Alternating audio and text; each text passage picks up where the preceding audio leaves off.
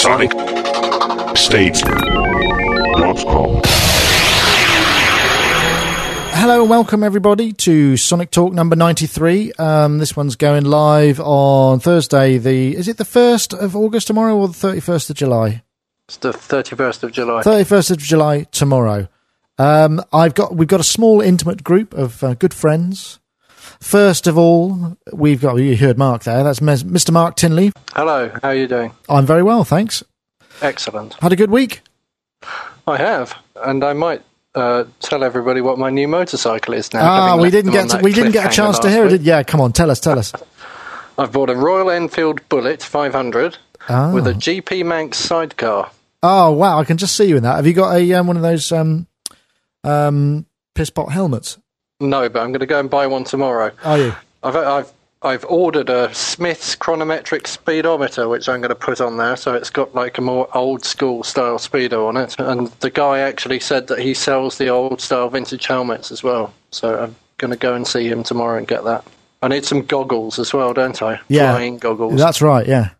I suppose the irony about the bike is that it's actually the newest bike that I've got because it was uh, it was built in India in 2000, I think. Oh, But okay. it looks like the oldest. When I park it on the doorstep, all these old boys come past and kind of come up to it and poke at it lovingly and sort of walk off with big grins on their faces. But Ah. they've been making the same bike since about 1958, I think. Oh, and that's the fantastic. design hasn't changed. well, it's just a classic, isn't it? It's a modern classic, indeed.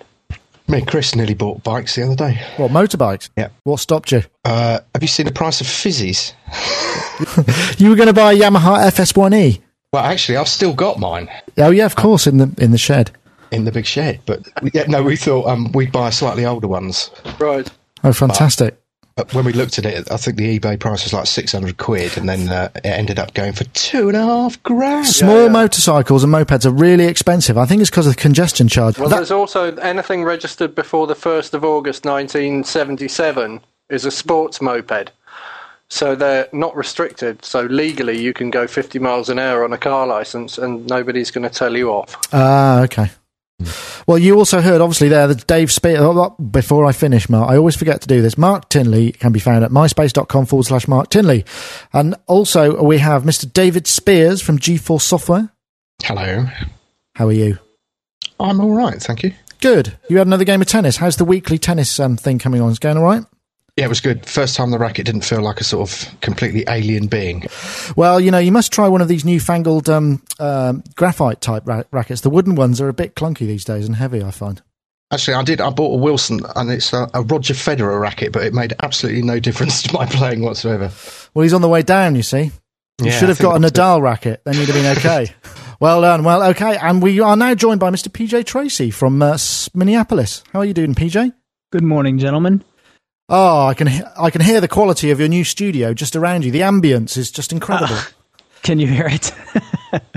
yeah, it's been a harried week. Um, just finishing up the second room in my studio, and then this weekend I came down with a nasty bout of food poisoning. oh man. Yeah, so just just getting back up to speed actually this morning, feeling kind of right with the world, and and glad to be here.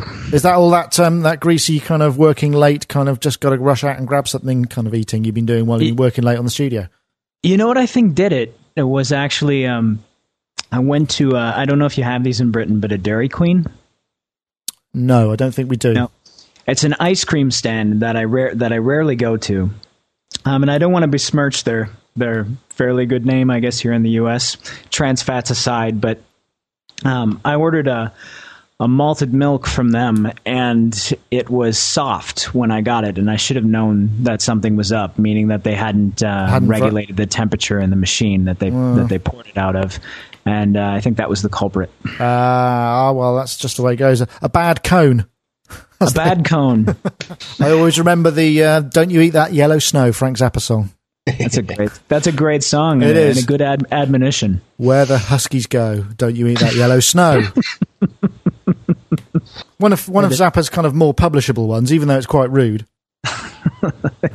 Well, PJ, uh, I'm glad to hear you. So you've been working on um, getting the studio up together. You're nearly there, and um, is it is it in a new place, or are you kind of refurbishing the the old place?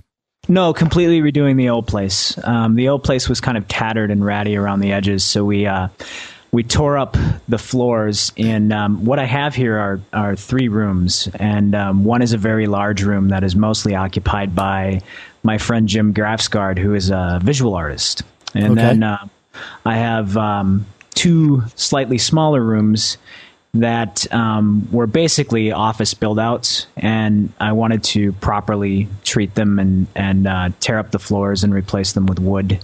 Um, originally, they were just uh, foamed over and carpeted concrete, uh, and that was a that was a huge undertaking. I'm I'm uh, no contractor, so I brought in a couple friends that are, and they graciously helped me tear everything up, including the ceilings. And we put in new ceilings, new floors, redid the walls. Wow. And, yeah, and now I've got a friend who um, has worked on several Hollywood productions. Who's an amazing faux finisher, and he's going to come in and help us paint. Oh, so you're you've got that new studio smell. Yeah, yeah, Wonderful. yeah. And we redid the lighting and the electric and everything. So Oh, fantastic. So when are you going to Yeah. start working in it again, do you think? Uh, I'm actually working in it right now, um, kind of dubiously. I mean, I don't, uh, I don't trust everything that's coming out of it. So I'm, you know, I'm, I'm checking in on everything, but I'm, you know, I'm, I'm making my way. I'm also migrating to a new system because I, I um, built a quad core PC. Oh, right. Okay. Oh, God, you're doing the whole thing in one go. Yep, doing it all in one go. Jeez. Yep, Right. and then trying to get my old system to work together with the new one over FX Teleport and, and all of that. So it's, uh, yeah, it's been a real, um, a real project for the last you know month and a half. I Yeah. don't envy you the work, but I do envy you having a nice space purpose built to work in. That's great.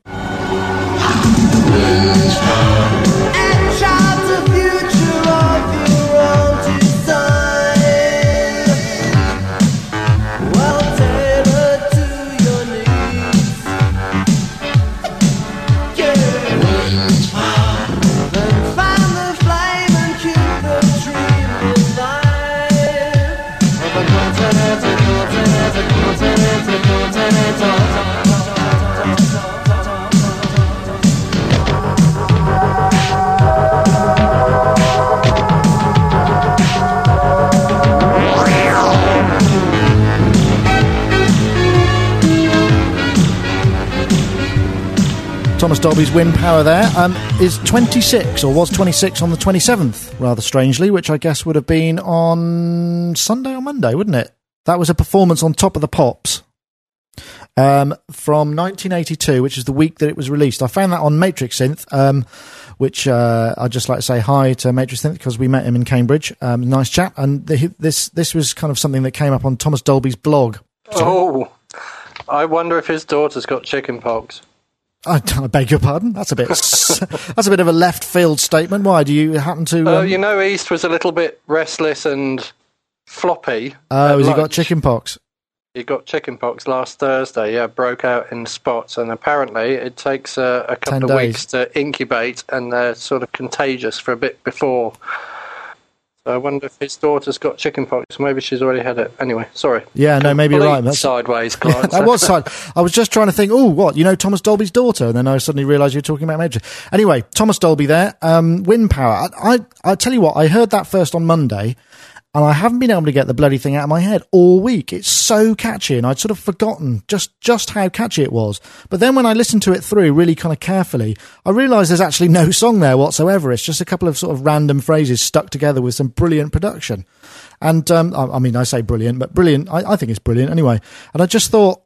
Thomas Dolby, what a genius! And also, that was taken from his Top of the Pops performance, which was the week that um, his uh, the single came out and I thought it was really good. I mean, it's just one bloke with with a with a lot of dry ice, admittedly, but he'd obviously spent a lot of time kind of putting together a performance that was actually quite compelling. I don't know if anyone else thought that way. I mean, considering it's a guy playing just a few keyboards with a head mic on, it was actually quite quite good. Anyone else uh, enjoy that as much as me, or am I on my own? Am I sensing the tumbleweed?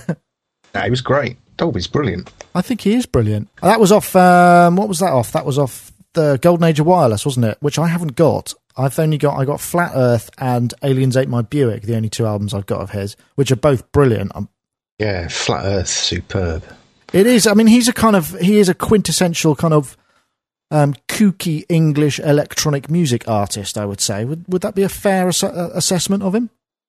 Uh, yeah, he was quite a big session player for a while, wasn't he? He was. I'm just looking at the list here. I mean, because he did that stuff with Joan, Joni Mitchell, didn't he? There was a lot of work he did. I've got a list. Also collaborated with Joan Armatrading, Prefab Sprout, Def Leppard, George Clinton, Joni Mitchell, Ofra Haza, Foreigner, Bruce Woolley, Roger Waters, David Bowie, Jerry Garcia, Bob Weir, Eddie Van Halen, Eddi Reader, Bo Soleil, Wayne Toups, Robin Williams, Ryuichi Sakamoto, Ken Russell, Houdini, Lene Lovich, The Members, The Fall, UK Subs, The Passions, Fallout Club, and XTC. Wow. that's quite a lot, isn't it? And they're probably that's probably not everything as well because he did a lot. Didn't he get he get brought in as a sort of techno whiz kid on a lot of albums? So he'd do keyboards and kind of um, fairlighty stuff and whizzy bits. See, I, I have to say I don't like him at all. Oh, I'm well. I mean, fair The only song, the only song that I did like of his was that song "Hyperactive." Yes. I like the movement in the bass line, and I think it's very clever because it sounds almost like it could be played, but it, obviously it's not. Oh, I'd forgotten about that. I should have grabbed a, an MP3 of that. I think Hyperactive was great. That was another big hit for him, actually, wasn't it? That was probably his biggest. I would have thought. But that wind power song is just cheesy as far as I'm concerned. It Really? just, like, there's no, there's nothing there. It's No, I agree, there's nothing there. It's the same thing that he always seems to do. He, I think musicians have a riff in the back of their head, don't they? Think, yeah, that's and his? they sort of work round it. And Well, it- maybe you're right. I mean, I obviously like his riff because I think his stuff is uh, is is really good. I mean, the production is just very imaginative use of technology. I think that was that only reached number thirty one in the charts. I did a little piece on it today actually, and uh, who else came out at that week? There was um, Trio Da Da Da was that Ah. week. Um, oh, I can't remember what else. Um, I think Shakin' Stevens. I forget which one it was, but also Yazoo, Donna Summer, um, Ryuichi Sakamoto and David Sylvian with the Bamboo Houses or Bamboo Music, which I think is a brilliant electronic single, which also which did nothing. It's stiffed, but a lot of competition that week. It's obviously a fair, 1982 July, the last week in July is a is a pretty good week for kind of classic 80s music. yeah. So, Dave, you were telling me that you worked with him. I did, yeah. He, um, in fact, it was bizarre. I worked for him, I'll say. Um, blimey, sort of mid 90s. He had this uh, web thing called Beatnik, Oh Which- yeah, I which- remember that. which was a kind of player. And I think the tag was uh, the web is a silent movie. Um, I don't know, make it make some noise or something. So he commissioned uh, me and a load of other musicians to come up with kind of bits of music, I think. And they had some kind of deal, I think, with Avid. I think this is where they were going, whereby, you know, um, people who are composing videos, putting videos together, could put some kind of, you know, incidental music and stuff on there and then, you know, at, at very low bandwidth and then sort of purchase it and allow it to download overnight. They got a humongous amount of money in terms of VC. Um, and then, bizarrely enough, I never really spoke to him since then uh, until last year when a mate of mine uh, called me and said Thomas's tech had to go has has to go home uh, on the night before their kind of final gig. Would you um, be interested in stepping in? And I was really, really tempted. In fact, the the bus was to pick me up at um, King's Cross and drive us off to Dublin. Uh, but I, and I was actually at a gig at the Scala that night, uh, but uh, I didn't do it in the end. Oh, never mind. I regret. Yeah. It would have been fun to sort of turn up and go boo. Because he'd have probably gone, bloody hell, what are you doing here? If he'd have recognised me at all, of course. Did I read it? Am I remembering right? Was there something to do with ringtones in Thomas Dolby? Yeah, it was an awful lot. I mean, he had, you know, that the whole beatnik thing was kind of massive. I had, I had a fascinating conversation with him, unfortunately, most of which will have to remain secret because I just don't know what happened to the company. I did a lot of work, got a reasonable amount of money for it, um, and, and he was really pleasant throughout the whole process. And I was a kind of huge fan anyway because I, th- I think he's a superb lyricist. In fact, for the first 10 NAMMs I did, we used to take, I used to drive up into the Hollywood Hills and uh, play Screen Kiss from Flat Earth. Oh yeah, yeah, yeah, yeah. Overlooking the uh, overlooking the lights at night, and that was a kind of ritual of mine. I must re-dig that stuff out and see if it still stands up. But when Wind Power and stuff came out, it was amazing because around here there's a lot of kind of old school musos, you know, Gilmour and there was George Harrison and all that lot. And a load of the Deep Purple guys. So going down the pub was quite interesting, you know, because all these guys would be there, and actually most of us got into the music industry kind of through various connections with these guys. And uh, when he did the gig at the Marquee, I think this is probably about eighty three, might be eighty two. Um, it was literally ram packed full of musos. Everybody had gone to kind of check this new kid out. It was amazing. In fact, I saw very little of the gig because I was talking to most people the whole gig. it was a kind of network function. I know this, just the sort of thing. PJ, is this uh, does Thomas Dolby mean anything to you, or is it a bit before your time, or do you? I can. And uh, my first memory of Thomas Dolby and what got me interested in him when I was uh, younger was that his big hit in the U.S. was uh, "Blinding Me with Science." Oh yeah, Yeah, and um, I love that song. I mean, I still, it, whenever I think about it, it still puts a smile on my face. And I think that's the thing about Thomas Dolby's music is something about it just always puts a it puts a smile on my face. And I love music like that. And he's, uh, it seems to me like his production quality, his his his aesthetic, seems to be responsible for a lot of what's um, come back in the in in the new electro movements that have happened in the last five six years. Yeah. There's there's quite a lot of. I mean, listen, just listening to that track, there's quite a lot of isms in there. You know, there's some Numanisms with hmm. those sort of descending lines. I mean, he's he's obviously a really. He, he seems to be able to take lots and lots of bits and put them together into a kind of coherent track, which I mean sounds kind of nothing special now, but back then I think it was actually quite a big deal, wasn't it? Because the technology was only just emerging for that kind of thing to happen. So I mean, he would have been using he would have been using kind of twenty four track machines and what have you, and have had to construct these things quite um, laboriously, presumably with all this stuff. Yeah, it's absolutely amazing. I mean, I, rem- I remember thinking back in, eh, you know, 1982, 1983, and I was relatively young. How, how does somebody do this? You know, they must need a room full of gear, and quite obviously he did. and it wasn't until the, you know, it wasn't until the late 80s, but he was, he was taking all of that on stage, which is amazing. And it wasn't until the late 80s that, you know, I personally could get my hands on anything that I've been, not to say that it came any, anywhere near what he was doing, but where you could, where you could approximate that kind of, level of orchestration with with gear in a bedroom, and that's that's uh, it was amazing to witness. It- I wonder where he got. I wonder where he got started because I mean, he was a fat bit of a Fairlight king, and uh, you know nobody could afford them. Yeah, and he looks really young in that in that video. Oh yeah, I think he was. I mean, he was. He must have been a young whiz kid. I mean, I, I'm. I'm assuming. I'm. I'm maybe. I am. And guessing totally that he maybe comes from a sort of relatively well-off family that kind of he got into this because he does have that air of public schoolness about him, and also, you know, the sort of familiarity with expensive things at a young age. That's not too deri- derogatory a thing to say. I was going to say I've looked him up. Oh yeah, I've found beatnik.com, of which he is a director. I'm still going. And it would seem that they've uh, gone into uh, scalable polyphony MIDI specification, which was co authored with the Nokia Corporation. So I would guess Ah. that he's and uh, under the umbrella of the MIDI Manufacturers Association. So Right. he's he seems to have his finger in mobile devices now. So I guess he's probably still doing quite well if he's got if he's teamed up with Nokia. So maybe every time we play a MIDI file in our phones, He gets it's a little audio tiny piece. sitting behind it. Yeah, I think that does ring a bell actually. But uh, yeah, interesting guy. And funnily enough, um, Blinding Me with Science featured the late great Magnus Pyke, who was a sort of eccentric UK scientist who somehow found his way on. On uh, what did he do? Did he have a sort of series about stuff on telly? And he was very wild and gesticulate. And he was in the video. And, and now when you look at um, you look at Dolby now, there's there's a sort of there's a sort of passing similarity to him these days. All he needs is a little moustache, and he would be quite, and maybe a tweed jacket. But he tour, he tours a lot, doesn't he? I mean, he's doing one man shows, and you know, I mean, that's his kind of thing. He he was kind of one of the earliest '80s revival artists, wasn't he? But in his own thing, just doing his own thing. Is that right?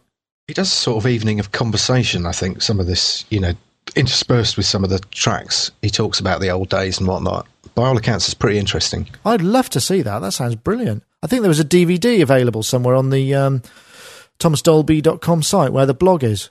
I'll have to check that out. That does sound pretty good. Do you remember that Joan Armatrading Walk Under Ladders? Yeah. That was him. Really? Hmm. Well, that was huge, wasn't it? He must have made a fortune in production royalties then. I mean, that must I- be. Where he kind of got set up. I would have thought. And I mean, I loved his stuff with Prefab Sprout. I thought his production was brilliant with him. I was a big fan of theirs. Yeah, I mean they were. Is it what prefab sprout? What was that? Um, was that Hot Dog Jumping Frog Albuquerque? Was that them? He did, yeah. He did the first, uh, well, the second album, Steve McQueen, and then he did the next one, Langley Park to Memphis. But yeah, interesting. I had sort of there was loads of stories floating around about him. Things like you know he bought himself a Steinway concert grand and managed to knock walls down to get it into his house, and then realised that actually the only way he would be able to sleep is if he put the mattress on top of the piano. I don't know whether any of these are true, but they were good stories. Yeah, excellent. that is a great story. I've got a quick question that maybe Dave could confirm. Um, I remember back in the '90s reading about um, him, uh, you know, Thomas Dolby starting up Beatnik, and that what he was attempting to do was create a streaming protocol that at the time was, uh, you know, rivaling Shockwave and and Real Audio and and all of these that have emerged since as a as a uh, as the codecs that we now use, and that it, it just sort of disappeared off the map. Is is that true? Was he doing that? Yeah, I don't know. I don't know what happened. I mean, this was this. It was. I have to say, it was really bloody difficult because the brief was. I've got a feeling that the file size had to be 16k. Oh my so we were composing all of these tracks, you know, using Oh, the Beatnik tiny. player, and then trying to sort of get it down to 16k in size. I mean, it was a massive challenge. In Was fact, it like uh, mod mod files that kind of thing? Uh, well, yeah, they were beatnik. I can't even remember the bloody suffix of it now. Uh, It's it's one of those things that I worked so hard and so long on it. In fact, I used to sit at the computer until my legs went completely numb, just trying to meet this deadline. I think we had to do something like 400 tracks. It was it was a completely mad um, experience. Wow. Were you creating polyphonic ringtones? Because looking at this website, nearly everything he's doing now seems to be based around uh, mobile phones and polyphonic ringtones. And it says here that the um, the Beatnik uh, audio engine has been in loads of Mo- uh, Nokia phones since 1999, and Panasonic, Motorola. Texas Instruments, Samsung, Sony Ericsson mobile phones, Siemens mobile phones. So I would guess that the audio engine that all these phones are using now is the Beatnik one. Right. Sounds ka-ching, I would say.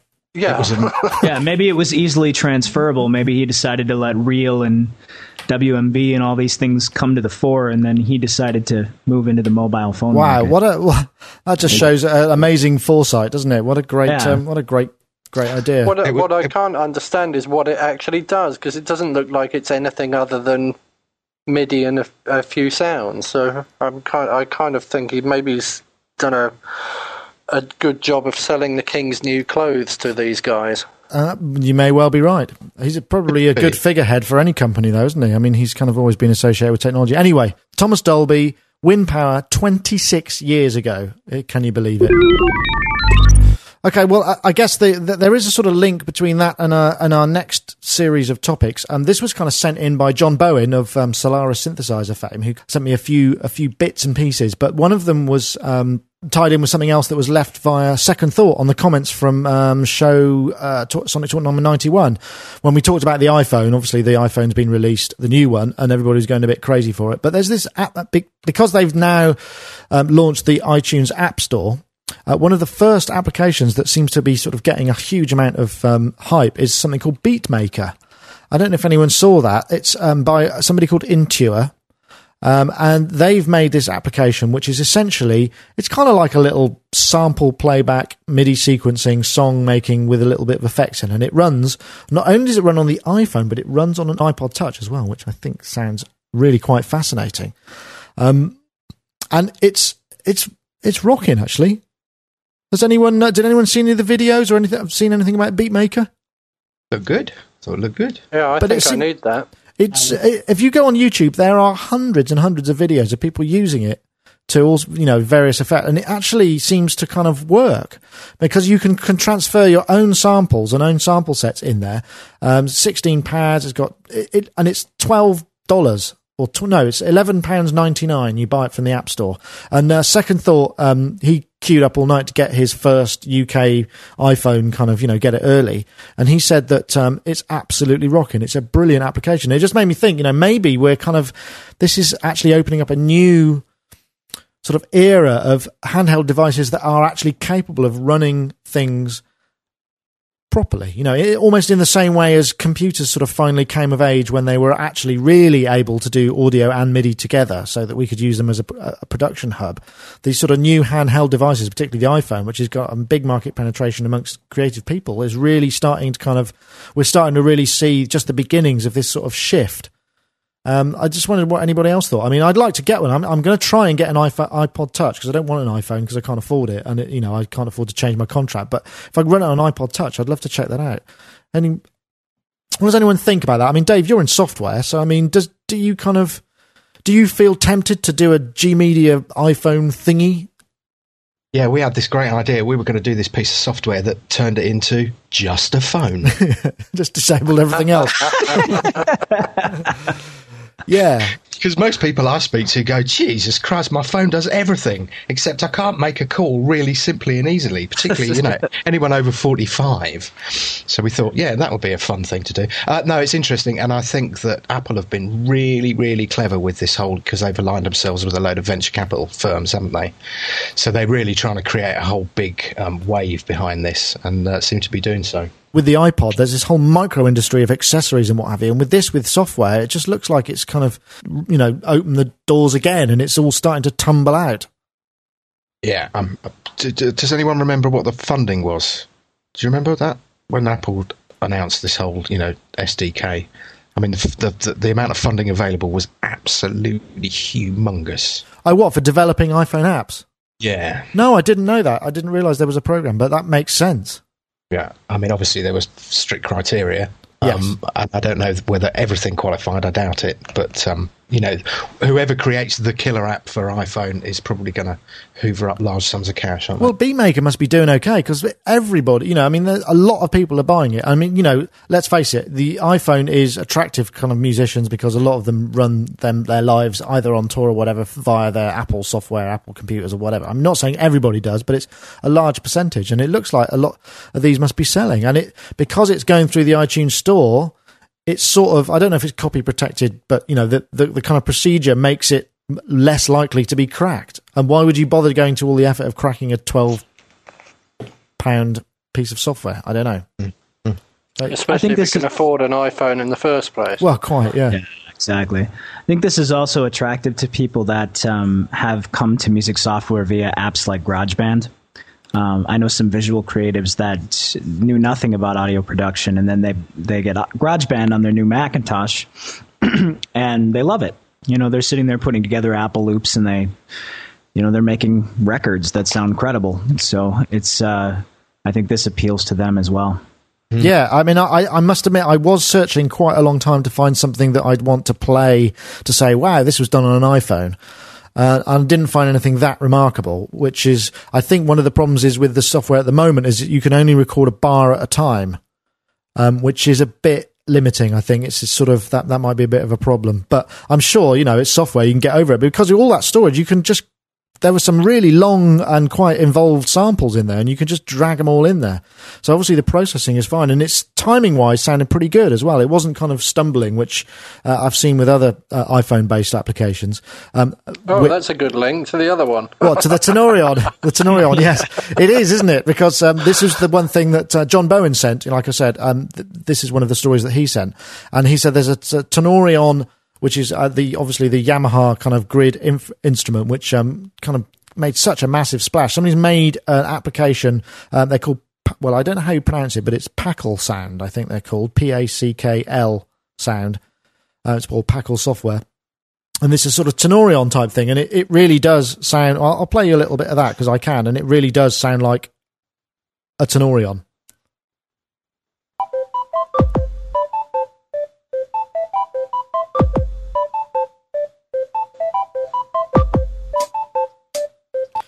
Yes, but I noticed it was jump then? it was really out of time. I mean, I don't know whether this was maybe a problem with video encoding, so I, I wouldn't want to kind of badmouth it, but it, it was quite out a lot of times, and it did really sound like it was just not very solid. But, you know, It seemed it seemed to be consistently out where the guy had placed the snares, where you would expect it to go da da da da da da da da da da da da da cha cha da da da da.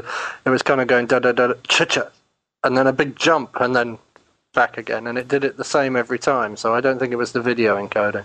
It's still in development, so it's not available via the uh, um, the App Store yet. But they they think it's going to be happening in uh, October, I think they say, and I guess it's going to be you know another 10, 20 bucks or whatever it is. But you know, it just show, uh, there's another application that is being developed in the sort of musical sort of sense and gives the uh, Tenorion thing. I mean, I'm not sure how you would. Well, anyway, it's a cheap way of maybe thinking I'd like to try a Tenorion. But yeah, they need to sort out the timing on that. I think that might run on an uh, iPod Touch as well. I'm hoping so because I'm definitely thinking about getting one of those, like I say. But the really big one that um, that John Bowen sent in was um, the rumours that there's going to be a sort of a MacBook Touch. I suppose if that would. Uh, uh, this was on Gizmodo. It's um, basically that they say it goes like this: think MacBook screen, possibly a bit smaller, uh, in glass like an iPhone, but with fuller featured multi-touch, gesture library, full Mac OS, you know that sort of thing um, slot loading super drive, accelerometer, GPS.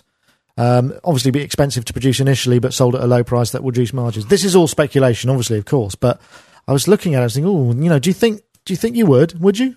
They seem to think that this is going to be announced by October at the latest. Apparently, Apple have been buying up things that you know would suggest that components of this this mythical device are being drawn together for production. I like it. Is that with a small I? Sorry. Sorry about that. It's a terrible gag, but it seems like I mean, what, you don't necessarily need to have the keyboard on the computer, do you? Because it could have Bluetooth in it and quite happily connect to a computer uh, computer keyboard when you needed it, or a I mouse so. when you Or you just it. pop up a keyboard and use it that way. Although I find that a bit strange. I like to have a bit of positive kind of key action. hmm But that I don't know what it is at the moment. They seem to be kind of generating all sorts of rumor and speculation and press. It seems to be sort of beginning to build again. I mean, it, it seems to go in cycles. I'm not sure what that cycle is, but there's there's this particular rumor. There was another rumor that um, you know they were perhaps thinking about um, licensing OS X to to run on alternative hardware and all this kind of stuff. It all seems to be kind of going up in the air again. But uh, MacBook Touch that does look very desirable. I wonder if it would just be kind of like even more expensive than the MacBook Air, and you know, with not much in the way of processor. And also, the only thing I thought about it, if if it was that big and had a glass screen. You'd break it pretty damn easy, wouldn't you? It's a big piece of glass Yeah. you know, Okay. multi-touch laptop with kind of with a screen of that size. I mean, you you know, it's. I mean, we I got quite excited by the Lemur and the uh, um, what was the other one that they made, The Dexter. the Dexter, that didn't just didn't quite get there. But something like this with multi-touch would be pretty. Could be you know it, in a Mac style that could absolutely be the the interface we've been looking for for a kind of musical from from a musical point of view. I mean, if they integrated something like this hardware in into Logic 8 and the control of that and designed to it, if you see what I mean, that could be quite an exciting place to go because I mean they've got to do something to make Logic 8 any good as far as I'm concerned. Now, wouldn't the thing was that ouch? Wouldn't wouldn't the thing to do uh, would be to wait for the second or third generation of this technology after everybody's ported their applications over to Oh well, yeah, of course, of course, yeah. Yeah. I mean, this is all total conjecture, but I mean, it just looks like kind of ta quite a tasty thing. I like the I like the idea of it if it's real. I mean, there were some great artists' impressions and mock-ups and stuff of it. It was a sort of cross between an iPod Touch and the sort of mesh of a of a uh, a Mac Pro sort of tower. Looked very nice to me. Crossed with an etch a sketch. Fantastic. Excellent. So yeah, that may or may not be coming in October. I don't know. I think uh, I think that could be could be good. But anyway, that was from John Bowen, who uh, is a regular listener. So hello, John. Uh, and by the way, I think the Solaris is nearing um, completion and shipping. I think we're talking autumn now. I think uh, if- if I w- was reading the blogs right, Yay. because I know t- I know PJ, you were going to get hold of one and have a have a have a go with it, wouldn't you? That's right. Uh, I definitely want to. Yeah, for sure. And John, uh, congratulations. I hope it all comes together. Sonic Talk, sponsored by Yamaha Music Production. Producers of the world's most popular digital mixing consoles, accurate professional studio monitoring systems, incredibly realistic and portable digital stage pianos, the versatile motif range of music production synthesizers, and the latest N series digital mixing studios, featuring the cleanest signal path and full Cubase AI4 integration www.yamahasynth.com. Sonic I thought Talk. this was really good. This was again, um, this is something that just popped on up on uh, sonicstate.tv, which is our kind of uh, our sister site, which is kind of a video sharing site for electronic musicians. Is probably the simplest t- way I can do it. And this was basically a guy called Atork, who has um, created this amazing modular synth patch, which is just sort of percussion only. I'll just play it.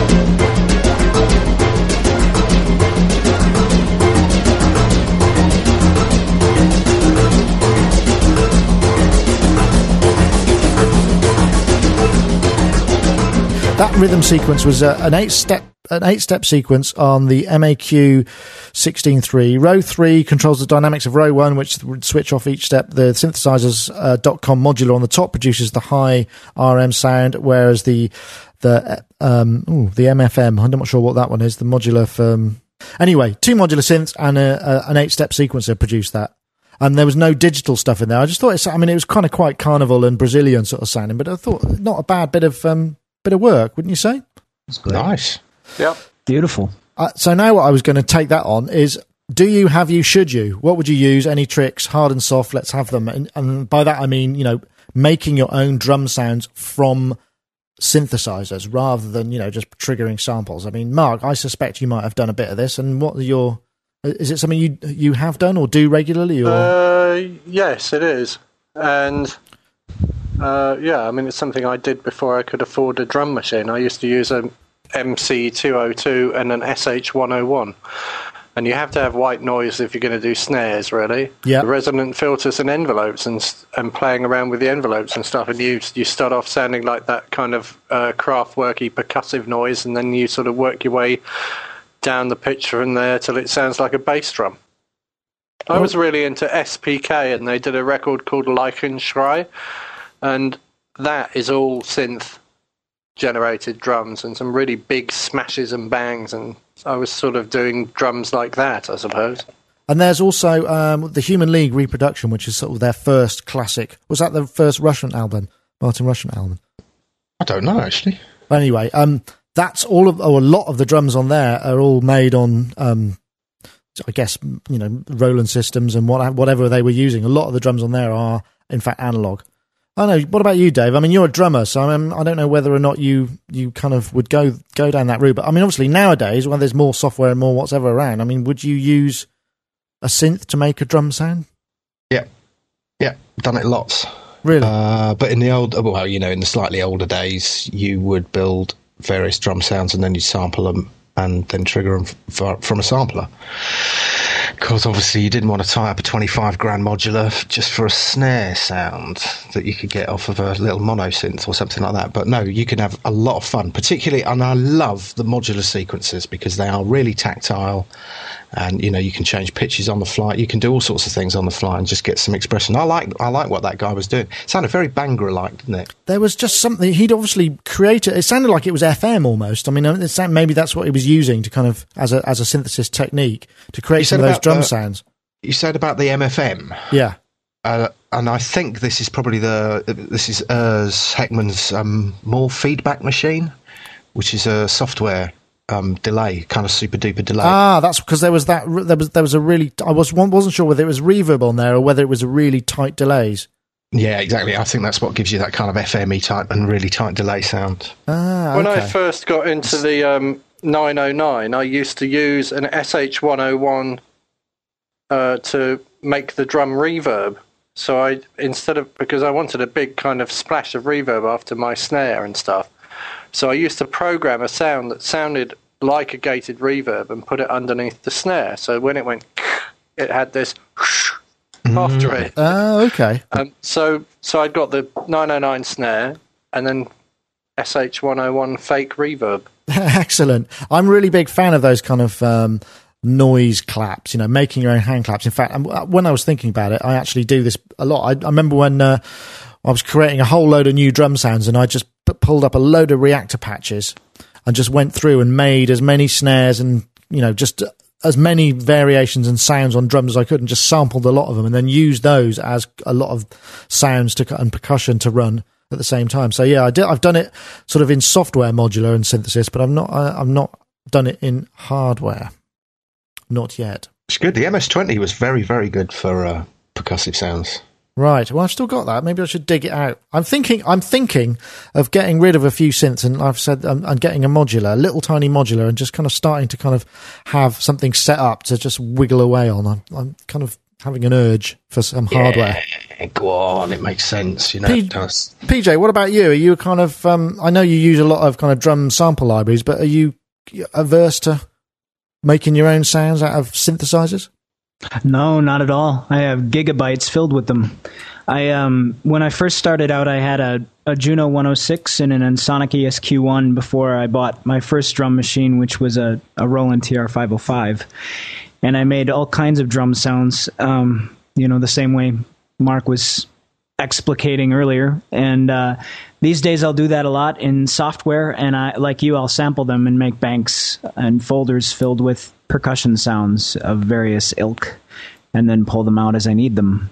And I and I was thinking that um, Reason 4's Thor synthesizer can come surprisingly close to sounding like uh, that video clip you played. Ah, yeah, because there's some great stuff in there actually. Lots of different synthesis. Yeah.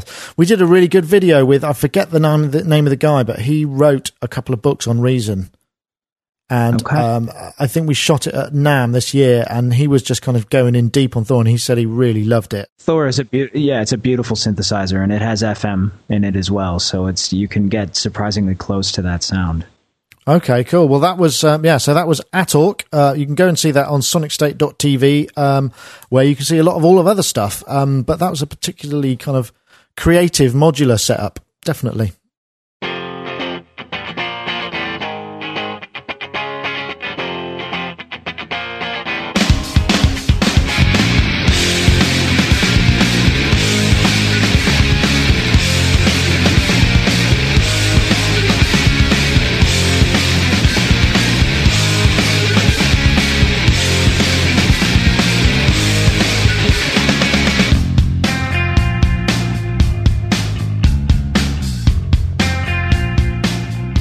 I remember that.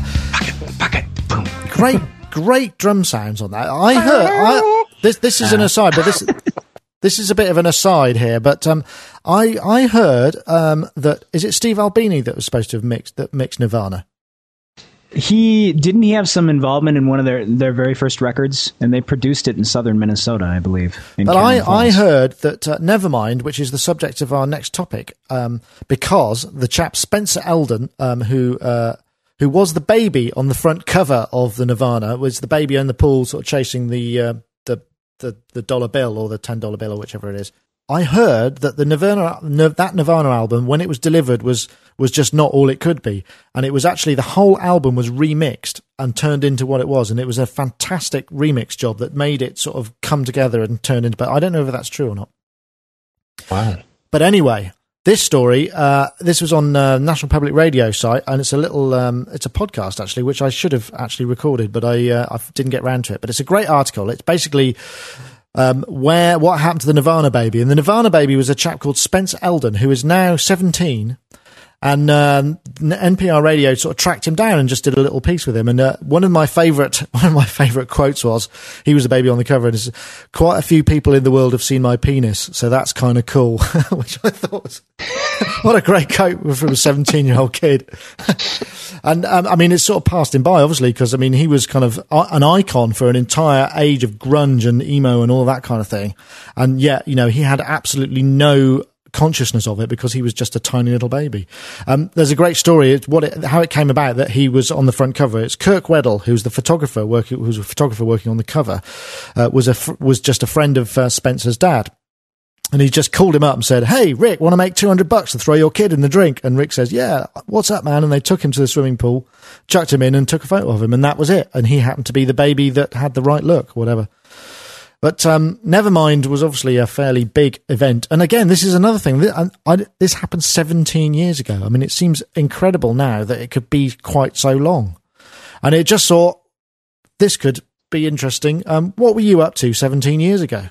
Oh, oh God! I, uh, one memory that springs to mind is um, I went to this party in King's Cross, which and the buildings don't exist anymore. It's a whole load of people lived in these houses, and it used to have a hundred people live here or something like that, painted on the side of the buildings. And Pam Hogg lived in there, and I went to this party and uh, picked up this girl who I can't remember the name of, um, and got in my Jaguar and drove very very fast to Epping Forest, and then did wild things, and then drank whiskey and all that sort of stuff, and then drove back from Epping Forest to where I lived.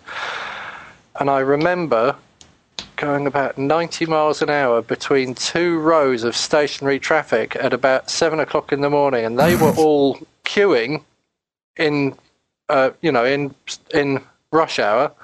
And I was just like, oh, stuff that. I'm going down the middle. Put my foot flat to the floor and was just accelerating, accelerating, accelerating.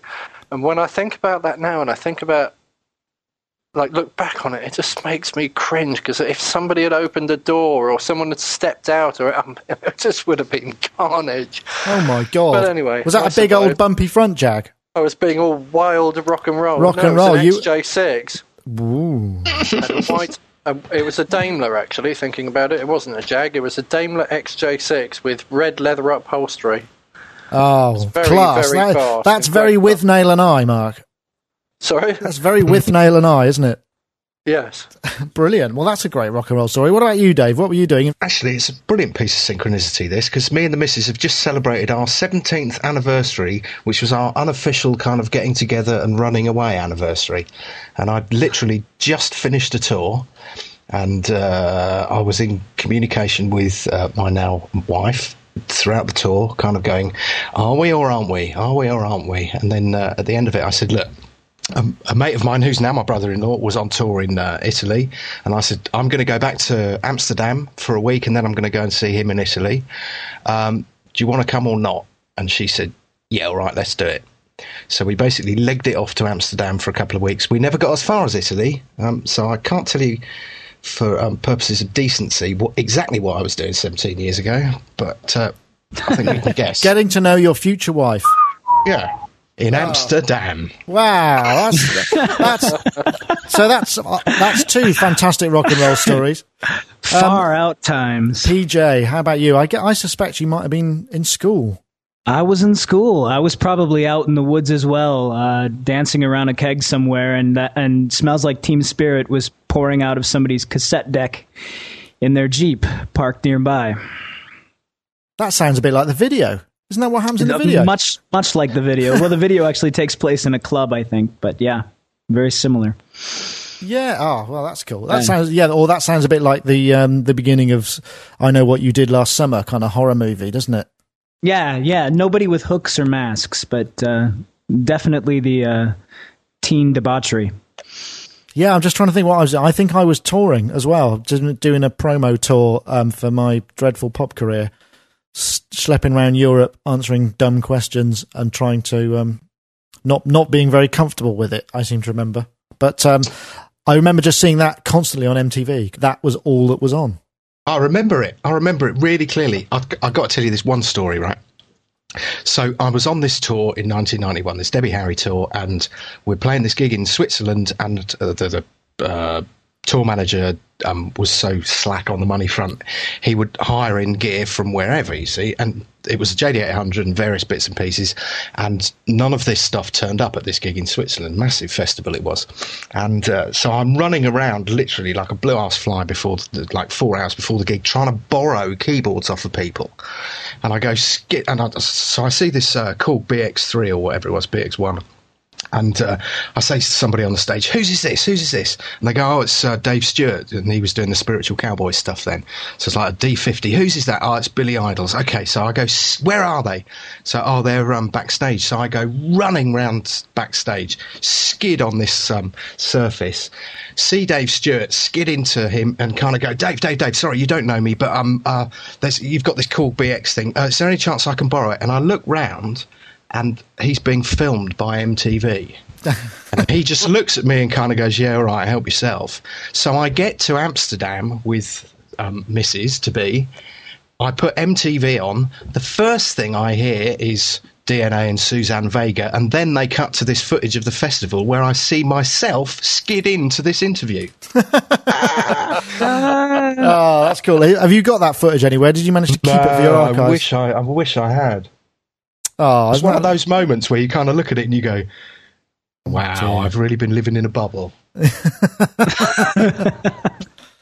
Oh well, fantastic! Great, great tales all round. I think on that on that rather nostalgic note, we'll probably call it a, a, a day because uh, it's ten past five here, and I've got to get to the car before my I get a ticket. But thank you very much for joining us. Um, we've got um, Mr. Dave Spiers from G-Force Software. Thank you for sharing those stories. Thank you. gforcesoftware.com, folks. Don't forget. Um, Mr. PJ Tracy from Minneapolis, um, who at present I don't think has got a URL, but he has got a new studio. That's true. Thank you very much for joining us, PJ. Thank you for having me.